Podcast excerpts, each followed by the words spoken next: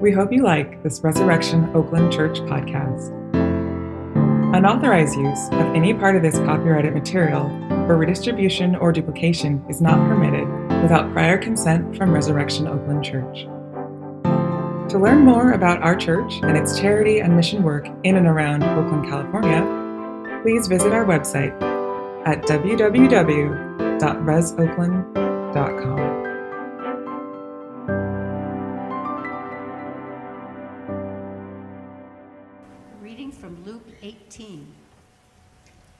some who were confident in their own righteousness and looked down on everyone else, Jesus told this parable.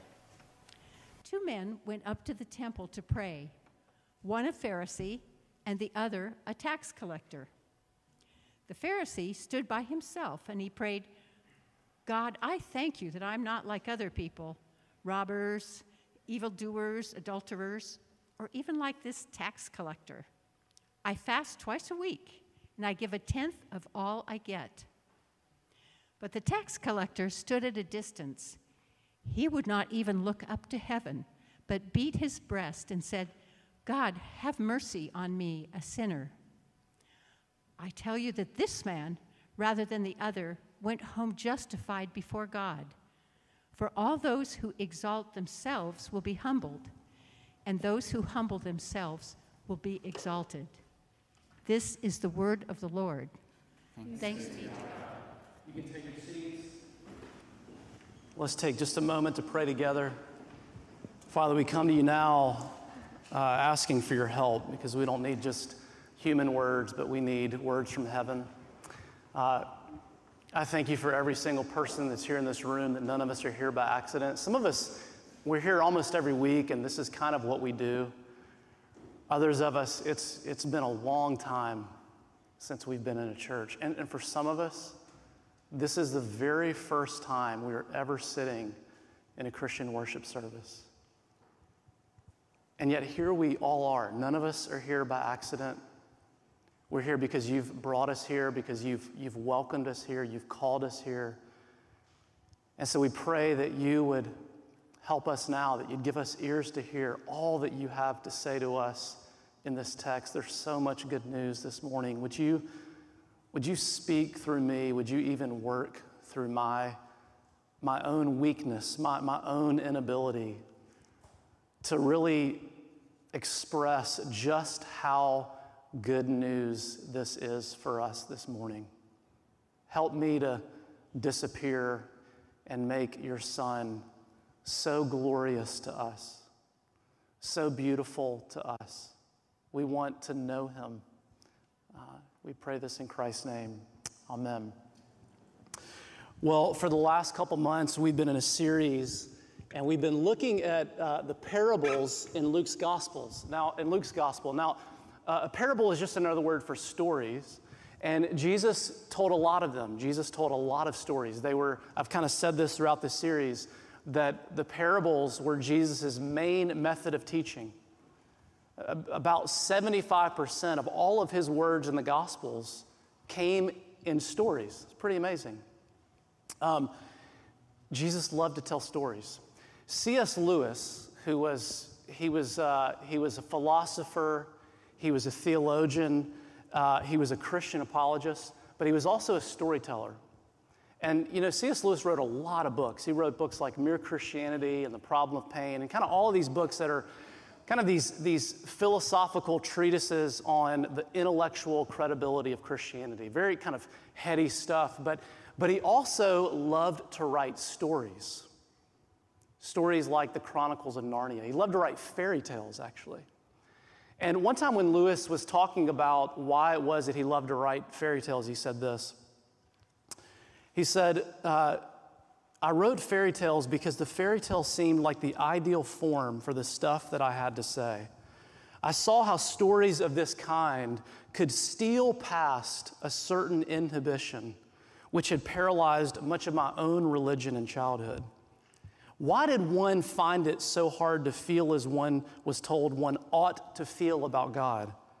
I thought the chief reason was that one was told one ought to. An obligation to feel can freeze feelings. The whole subject was associated with lowered voices, almost as if it were something medical. But supposing that by casting all of these things, all these spiritual truths and realities, into an imaginary world, stripping them of their stained glass and Sunday school associations, one could make them for the first time appear in their real potency. Could one thus could one not thus steal past those watchful dragons? I thought one could. What Lewis is saying is this is that stories are a way to kind of steal past our watchful reasoning. This is exactly why Jesus uses them. It, because it challenges all of the things that we think we already know about God, all these false assumptions that we have about who God is and what God is like and how you know God and what it means to follow Him. And you see, that is true with every story that Jesus tells, including this story in Luke chapter 18. Get this Jesus tells a story about a moral religious man and an immoral irreligious man. And the whole point of the story is this is that Jesus says it is the immoral, irreligious man who goes home right with God. And you know, that is totally contrary to how the average person thinks about God. People often say this it doesn't matter what you believe, all that matters is you're a good person. You ever heard that? You ever said that? It doesn't matter what you believe. All that matters is that you're a good person. Jesus says, he tells a story that says the exact opposite. Jesus says, it doesn't, it doesn't matter how good of a person you are. What matters is do you know how to relate to God like this tax collector? See, totally undermines the way that we typically think about God. We need to pay attention to this, ter- to this parable. Whether you're, whether you're new to Christianity and you're exploring the claims of Jesus for the very first time, or whether you've been around the church for a, a long time, this parable, it upends all of our natural assumptions about God. And so it has something to say to all of us. And, it, and it, let me just tell you, you may be very familiar with this parable. It, it, it seems so kind of simple and obvious on the surface, but let me tell you, there is a wealth of buried treasure in this parable. So much buried treasure in this parable. I want to look at it under three headings this morning. Number one, the problem that we all have. Number two, the solution that many of us seek. And number three, the only answer that works. The problem we all have, the solution many of us seek, the only answer that works. So, first, the problem we all have. Now, in this parable, Jesus is hitting on a problem that is it's universal to every human being. Every single person in this room, every single person on the globe, every single person that has existed throughout history. And it's in, it says in verse 9 that Jesus is speaking to a group of people who were confident of their own righteousness. And then he tells a story about where one of the, the, the, very first character kind of sets out to defend his own righteousness. And the problem that Jesus is talking about in this passage is the problem of righteousness. Now, let me just pause here for just a moment because I think for most of us, righteousness is not a word that we connect with. We rarely use it. If we do, we typically use it in a negative sense. Oh, they think, they think they are so righteous. Or uh, to modern ears, the, the concept of righteousness, it sounds antiquated, it sounds dated, it sounds a bit too religious almost. Because the, the, the, concept of righteousness, it infers this notion that there are, objective moral standards in the world. And we live in a cultural moment that says there actually are no objective moral standards. The only standards that, are, that exist are you should be able to live your life however you want to live it as long as you aren't hurting anyone else. See, we don't, we don't connect with this word righteousness, but in the Bible, in both the Old Testament and the New Testament, the word righteousness, it basically means approved, accepted, passing scrutiny. Now, those are things that we all connect with. I mean, these are longings that run deep in every human heart. We long to be accepted. We long to be approved. We long to pass the test. Every Sunday when I go home from church, I walk into my house and I look at my wife and I say, So, what do you think about the sermon? My poor wife, I mean, you can pray for her. What a, what a terrible question to have to answer every single Sunday. You know what's happening me in that moment inside me? It's not just that I'm wanting to know that the sermon is okay. I'm wanting to know that I'm okay. Ellen DeGeneres, she once said this. She said, I wish I had an approval patch so I could get regular doses that deal with the constant ache that I feel in my heart. Let me give you another example of this online dating profiles. Uh, some of you have them. And uh, did you know that 81% of people are dishonest about on their dating profiles? Uh, women, listen to this, women on average describe themselves as 8.5 pounds thinner than they really are. And, and their profile pictures are one and a half years younger on average than their current age. Okay, that's a dude laugh. So, guys, here's some facts for you. On average, you know, we're no better. On average, on average, guys claim to be one inch taller than they actually are. They also claim to make more, significantly more money than they actually do. And get this both men and women, this is really hilarious. Both men and women tend, uh, they tend to list interests that they intend to develop, not ones that they already have. See, and here's the point everyone is trying to portray a better and more interesting version of themselves. Now, why? It's the problem of righteousness. We are thirsty we are so thirsty for approval. We are so thirsty for acceptance. We are th- so thirsty for love. You know, enough about me, enough about Ellen DeGeneres, enough about online dating profiles. Let's talk about you for a minute. Will you think about your life for just a moment? Think about the ways that you're thirsty for these things. We got some college students in this room this morning. Think about what happened inside you the moment you got the acceptance letter into Berkeley. You know, or think about the time that you were in a relationship and someone first said, I love you. Or, or, think about the time in a performance review where a boss said, Hey, you're doing a great job and we're, we're going to promote you. We're thirsty for these things. It, eh, you know, or maybe it's just the opposite for you. Maybe you have had moments of rejection and failure and unrequited love. Or maybe you've had somebody tell you that you would never amount to anything in life. And you know what it's done? It has seared itself deep into your memory. Our lives, your life, my life, it is built around a relentless search for people to pass a verdict on our lives that says we are significant, that we are worthy, that we are esteemed, to tell us what a good student we are, or what a good friend we are, what a good spouse we are, what a good parent we are, how successful we are, or how beautiful we are, or how smart we are. But here's the deal no matter how much people tell us, it is never enough. We are starved for righteousness, starved for it.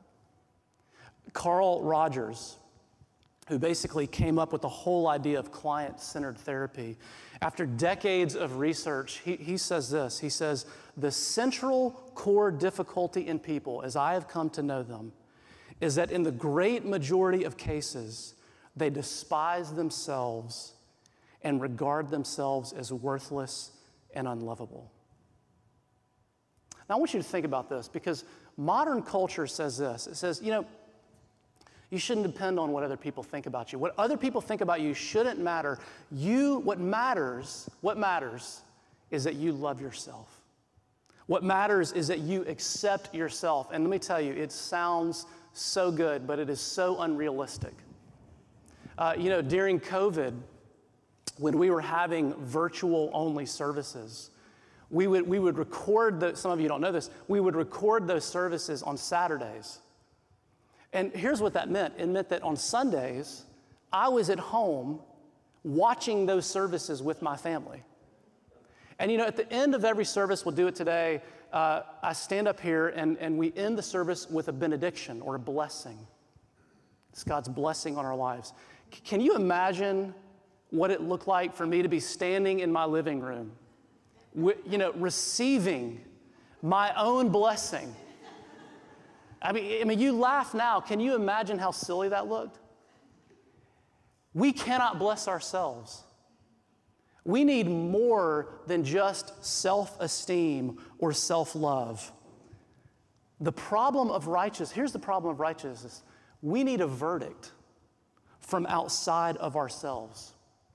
So, so, how do we go about solving the problem of righteousness? Well, that brings us to the second point, and that's the answer, the solution that many of us seek. And we see this actually in the Pharisee. Now, look at his prayer in verse 11. It says that the Pharisee stood by himself and prayed, God, I thank you that I'm not like other people, robbers, evildoers, adulterers, or even like this tax collector. I fast twice a week and give a tenth of all that I get. Now, sometimes we give Pharisees a bad rap because we think, oh, you know, Pharisees, those, like those religious hypocrites. Well, they were religious, but they were not hypocrites. Pharisees obeyed the law to a T. Eh, this, this man did all of these things that he's talking about. All of these things would have been true. He hasn't robbed anyone, he hasn't committed adultery, he fasts, he tithes, he does all of these things. Why does he do all of these things? And here's the answer He does them because it is the default way that the human heart seeks to solve the problem of righteousness. We are desperate for a verdict.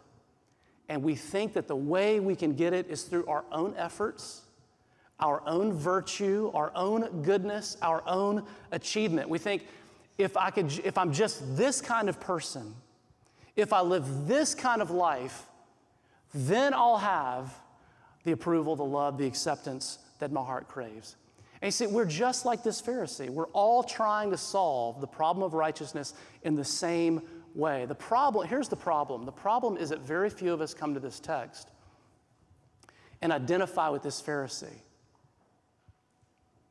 You know, most of us read this story and we think, what a jerk.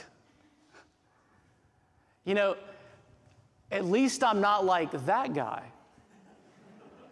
You know, or, or even worse, maybe you hear the story and you think, you know, I, I know somebody who kind of reminds me of him. But it's never us. It's never us, and that's the point. So we need to do a little bit of work here to see some of the ways that we are like him, that we can know we're like him. What are the characteristics of someone who is trying to solve the problem of righteousness through our own efforts, our own virtue, our own goodness? Let me give you just three quick ones. Here's one comparison. Do you see that in your life? This Pharisee, how does he bolster his self image? Through comparison. God, I thank you that I'm not like these robbers, these evildoers, these adulterers. When you are trying to get love and acceptance through yourself, you are constantly playing the game of comparison. And sometimes, like this Pharisee, you feel like you're winning in life and in the game of comparison because you're comparing yourself to people that you think are below you, but, but oftentimes you feel like you're losing because you, you're comparing yourself to people that you feel like are doing better than you. I mean, we compare just about every area of our lives. You know, if you're single, we compare our desirability. Why do they get asked out on so many more dates? We compare our careers. They seem so much more successful. We compare our marriages. They're so much happier. We compare our parenting. Oh, gosh, you know, they just have so much more bandwidth. Look at all the fun pictures they post on Instagram. How clean they keep their house. You know, get this, we even compare our spirituality. They seem so much closer to God. We do this in every area of our life. We are trying to solve the problem of righteousness by constantly measuring ourselves against other people, and we often feel like we're losing. That's one of the reasons we hate ourselves. Here's a second one contempt. Contempt. We don't just hate ourselves, we actually hate other people. It's, it's incredibly significant who this Pharisee compares himself to. It's not just robbers, evildoers, adulterers, but he compares himself to a tax collector. Tax collectors were the most hated people. They were the most despised. You know why? Because, like this Pharisee, a tax collector, he was Jewish. So they share that in common. But tax collectors were considered traitors. They were enemies because they worked for the Romans. You know, Rome had occupied this territory and they said, okay, we're going to collect taxes and we're going to have these guys do it. And here's, here's the base minimum of what you want to give us from your people. But anything that you collect over and above that, you can keep for yourself. They were the most hated, the most despised, the most contemptuous. When you try to get self worth from your own efforts, it is always marked, it is always marked by a sense of superiority over others. You don't just compare yourself to people, but you look down on them. And friends, let me tell you, this is not just religious people, it is everyone. Bill Maher, uh, a couple years ago, he did an interview in the New York Times, and he was talking about cancel culture.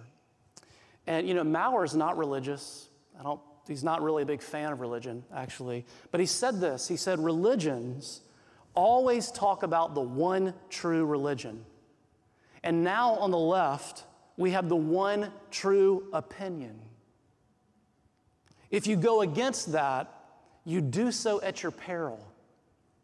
Maher is saying, look, you could you can say one wrong thing, you can post one wrong thing, and it can ruin your life forever. Your life can be over. And then he said this We live in an age where people want to cancel other people and disappear them. But who is going to be left? I mean, we live in a culture of contempt. This is the air that we breathe. This is why we have lost our ability to disagree. We have gone from being able to disagree with people to now, when you disagree with people, you don't just disagree with them, you dehumanize them. You, you disdain them. You create caricatures of them. That's because when you look to your own virtue to tell you that you are okay, you get very consumed with telling other people that they're not okay. You see, many people think that religion is the problem, is kind of causing all of this polarization in society, but secularization does the same thing. It leads to the same sense of self righteousness, the same sense of superiority, the same sense of exclusion as religion does. Philosopher Agnes Callard, she wrote an article called The Emotion Police. She writes this She says, Everybody has somebody that they feel they can safely hate. Everybody has somebody they feel they can safely hate. Each of us is on the lookout for safe spaces in which we can allow our hatred to flourish. We cultivate our garden of contempt. We surround it with walls of self righteousness. And if you think I'm wrong, then ask yourself why do Hitler comparisons continue to flourish in political conversations? And maybe you hear this and you think this is just too strong. You know, I don't, I don't hate anyone. But you know, verse 11 is really interesting because Jesus says this. He says, The Pharisee stood by himself and prayed. In other words, he wouldn't even get close to the tax collector. And one of the ways that you know you're trying to build your self worth through your own virtue is when you refuse to associate with anyone who's not like you. You, you refuse to get close to people who are different from you. Well, let me ask you some questions this morning. Do you have friends who vote differently than you? Who have different political views than you? Do you uh, invite people into your home who don't believe what you believe? Are you building relationships with people who've made very different moral decisions in life than you have? Or have you surrounded yourself with people who are just like you? It's not that we don't have contempt, it's that we have learned to be subtle about it. And we display it not so much in the things that we do, but in the, in the people that we refuse to relate to. Contempt. Here's, here's a third characteristic you have little to no ability to acknowledge your own flaws. See, notice how this Pharisee begins his prayer God, I thank you that. And you know, typically when you begin a sentence like that, you go on to thank the other person for all the good things that they've done. You know what this Pharisee does? He goes on to talk about all the good things that he's done. And you know what he leaves out? Anything negative about himself, anything bad, any flaws. A couple years ago, I was listening to an interview on NPR. They were interviewing a guy who had immigrated from China. And uh, they asked him, you know, what's, what's it like getting out? What's, what's involved in getting out? And he said, well, you have to do an interview with a government official. And they said, well, what did they ask you? And he said, well, they, they ask you why you're leaving. You know, is it the jobs, that the, the jobs aren't good enough here? And he said, no, that the jobs are wonderful. Is it the compensation? You know, we're not, we're not paying you enough. No, the compensation is wonderful. Well, is it our government? Is it something you don't like about our government? And he said, No, the government is wonderful. And so then the government official asked him, Then why do you want to leave? And you know what he told this interviewer? He said, I just want to live somewhere where you're allowed to say everything isn't wonderful.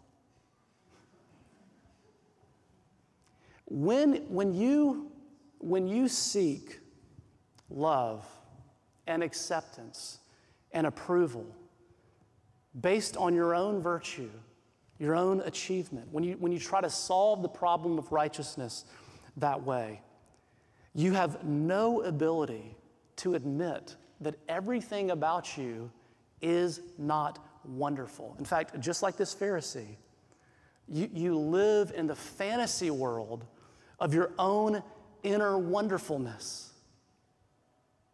and you have no capacity to admit your inclinations towards selfishness and your own capacity for evil, actually.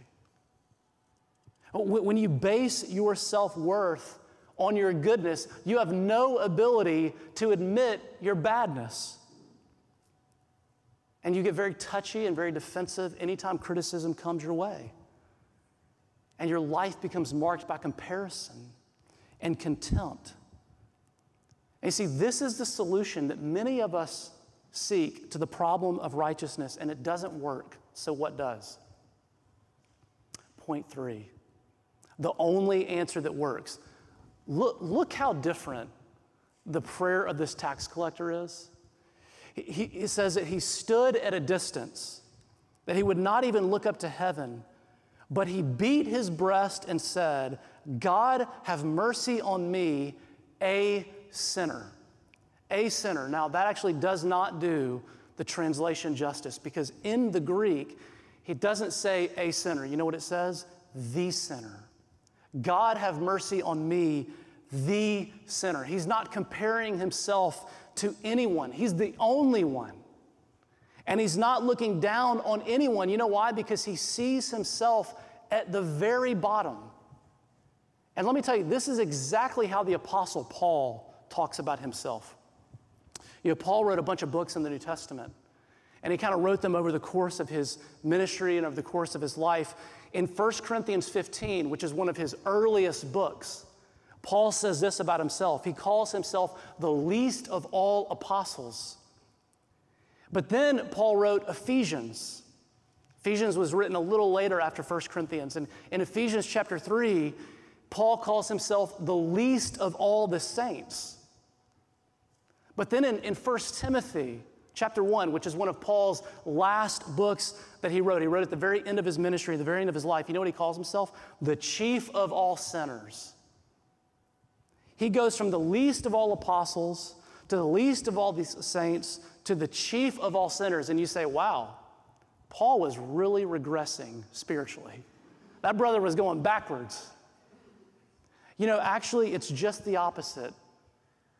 The, the more like Jesus that you become, the less like Jesus you feel. That's how humility works in the Christian life. The more like Jesus you become, yes, God is changing you. But the more like Christ you become, the less like Christ you be feel, you feel. And the longer you are a Christian, listen to this, the more you see yourself not just as a sinner, but the sinner. You can't look down on anyone. You can't have contempt for anyone. The, the first step in solving the problem of righteousness is admitting how unrighteous you are. The, the, first step in being loved is realizing how unlovely you are. Now, some of you, you hear this and you think, now, wait a minute, that doesn't solve the problem of love and acceptance. It only makes it worse. This sounds, some of you think this sounds psychologically and emotionally toxic. You say, you know, I already struggle with self worth. I already struggle with loving myself. Does God just want me to hate myself more? Is that what Christianity is about? Some of you think that's what Christianity is about self hatred, self loathing. Is that what Christianity is about? No. In verse 14, Jesus says, Those who exalt themselves will be humbled, and those who humble themselves will be exalted. Those who exalt themselves will be humbled, those who humble themselves will be exalted. In Philippians chapter 2, it says this it says that God exalted Jesus to the highest place. That means that he gave him the place of total love and acceptance and approval. And Jesus says that those who have the humility, that's what he's talking about in this verse, to see and acknowledge their own flaws and their own sin can actually have that place as well. Christianity is not about hating yourself, friends. Jesus, he, what he wants to do in your life is to take you to heights of love and acceptance that you never thought possible. And you say, well, how does he do that? Well, look at the first half of that last verse. Jesus says that it was the tax collector who went home justified before God. What does it mean to be justified before God? 2 Corinthians chapter 5, verse 21 says this. It says that God made him who knew no sin. It's talking about Jesus. God made him who knew no sin to be sin for us, so that in him we might be the righteousness of God. Every single person in this room is trying to solve the problem of righteousness. And you know what 2 Corinthians chapter 5 says? It says that you have it. In the gospel, you have it. The gospel is the only thing that can give it to you. Most people only understand half the gospel. Most people think that Jesus simply takes our sin. But the gospel is way better news than that, friends. The gospel says Jesus does not simply take our sin, he actually gives us his righteousness. What does that mean? It means that on the cross, where Jesus took our sin, God looked at him the same way he should have looked at us, which was a look of judgment and condemnation, so that now what? He can give you his righteousness. And God can look at you the same way that he looks at Jesus with love with acceptance, with blessing. You have God's smile. The gospel says that Jesus took our place on the cross so that now we can be exalted with Him to the highest place of God's favor. D- do you see how different that is than the approach that the Pharisee takes, and uh, quite frankly, most of us are taking. I mean, in the world, love and approval, your, your sense of love and approval, they're actually deeply tied to your efforts, to your goodness, to your virtue, to your achievement. But in the gospel, they're tied to Jesus' efforts, to his goodness, to his virtue, to what he has achieved in his life and on the cross for you. See, the Pharisee is confident in his own righteousness, but you know what a Christian is? A Christian is someone who is confident in Jesus' righteousness. You know that you bring no righteousness of your own. Uh, Martin Luther said it this way He said, Learn to know Christ, learn to sing to him, and say, Lord Jesus, you are my righteousness, I am your sin. You have taken upon yourself what is mine and given me what is yours. You have become what you were not, so that I might become what I was not. Friends, that's what it means to be justified with God. It doesn't just mean that God forgives you of your sin, it means that God has declared you righteous and dearly loved in His sight. I, uh, I have young kids, which means that most of the movies I watch involve talking animals. And one of my favorites is Babe. You know the one I'm talking about? The one about the pig? And there's this scene in this movie that I love, and it's, it's, it, it happens, it's when all the other animals, all the other farm animals, have, have told Babe that even if he wins first place in the state prize, you know, he's still going to be turned into ham for the next Thanksgiving. And so, you know what, remember this? What Babe does? He runs away. And he gets lost in a storm and he almost dies. But then Farmer Hoggett goes out to find him. And he searches all over and they, he, he, he brings him home. And Babe is, you know, this pig is, is sick. And so Farmer Hoggett begins to, you know, uh, revive him and care for him and kind of bring him back to health. And one of my favorite scenes is when Farmer Hoggett begins singing to Babe and, and dancing around him. And all, all of the other farm animals are gathered around and they're peering in because what kind of a farmer, what, I mean, what kind of a farmer sings and dances over a pig? The Christian gospel says, what kind of a God welcomes tax collectors? What kind of a God rejoices over broken, messy people like us? What kind of a God embraces sinners? And you know what this table says?